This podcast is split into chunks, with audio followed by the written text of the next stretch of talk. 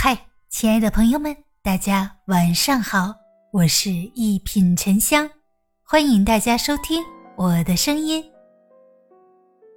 珍惜与你灵魂相吸的人，那是你人生中宝贵的财富。这世上总有一些人会被你没由来的记住，或许因为一种说不清的感觉，或许因为一次小小的感动。总有一些人会被你不由自主的想起，或是某个念头的触发，或是一种朦朦胧胧的情愫。人就是这么奇怪的动物，总有一些没来由，总有一些不由自主。细想想，这或许就是一个“缘”字吧。各种的缘，无法尽说的缘。一百个人有一百种心思。你不可能全部读懂每一个人，虽然世上原本就没有两个人的心思是完全重叠的，但相互间可能有交集。你读懂交集部分就足够了。有些人投缘是因为彼此的心思有交集，有些人无缘是这个交集在他们之间根本不存在。与人交往随缘，但不要攀缘。喷来的缘一定不是缘，早晚会变成怨。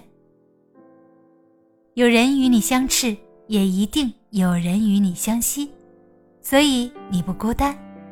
有人与你相吸，就一定有人与你相斥，因此你要承受，珍惜那些与你相吸的人，那是你生命中一笔宝贵的财富，轻易不要挥霍。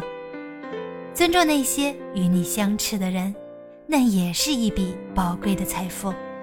人家与你相斥，可能是在提醒你，调整好自己的磁场和正负极。世道再怎么纷乱，人性再怎么自私，总还是有一些东西被大家公认并接受，譬如善良和爱。善良和爱，谁人没有？只不过呈现和表达的方式不同而已。因为发现并相信人人身上都有善良和爱的种子，我对这个世界从未真正绝望过。这个种子要适当机缘才能生根发芽、开花结果。这个机缘就是自我教育和心灵教育。大家好。我是一品沉香，咱们下期见。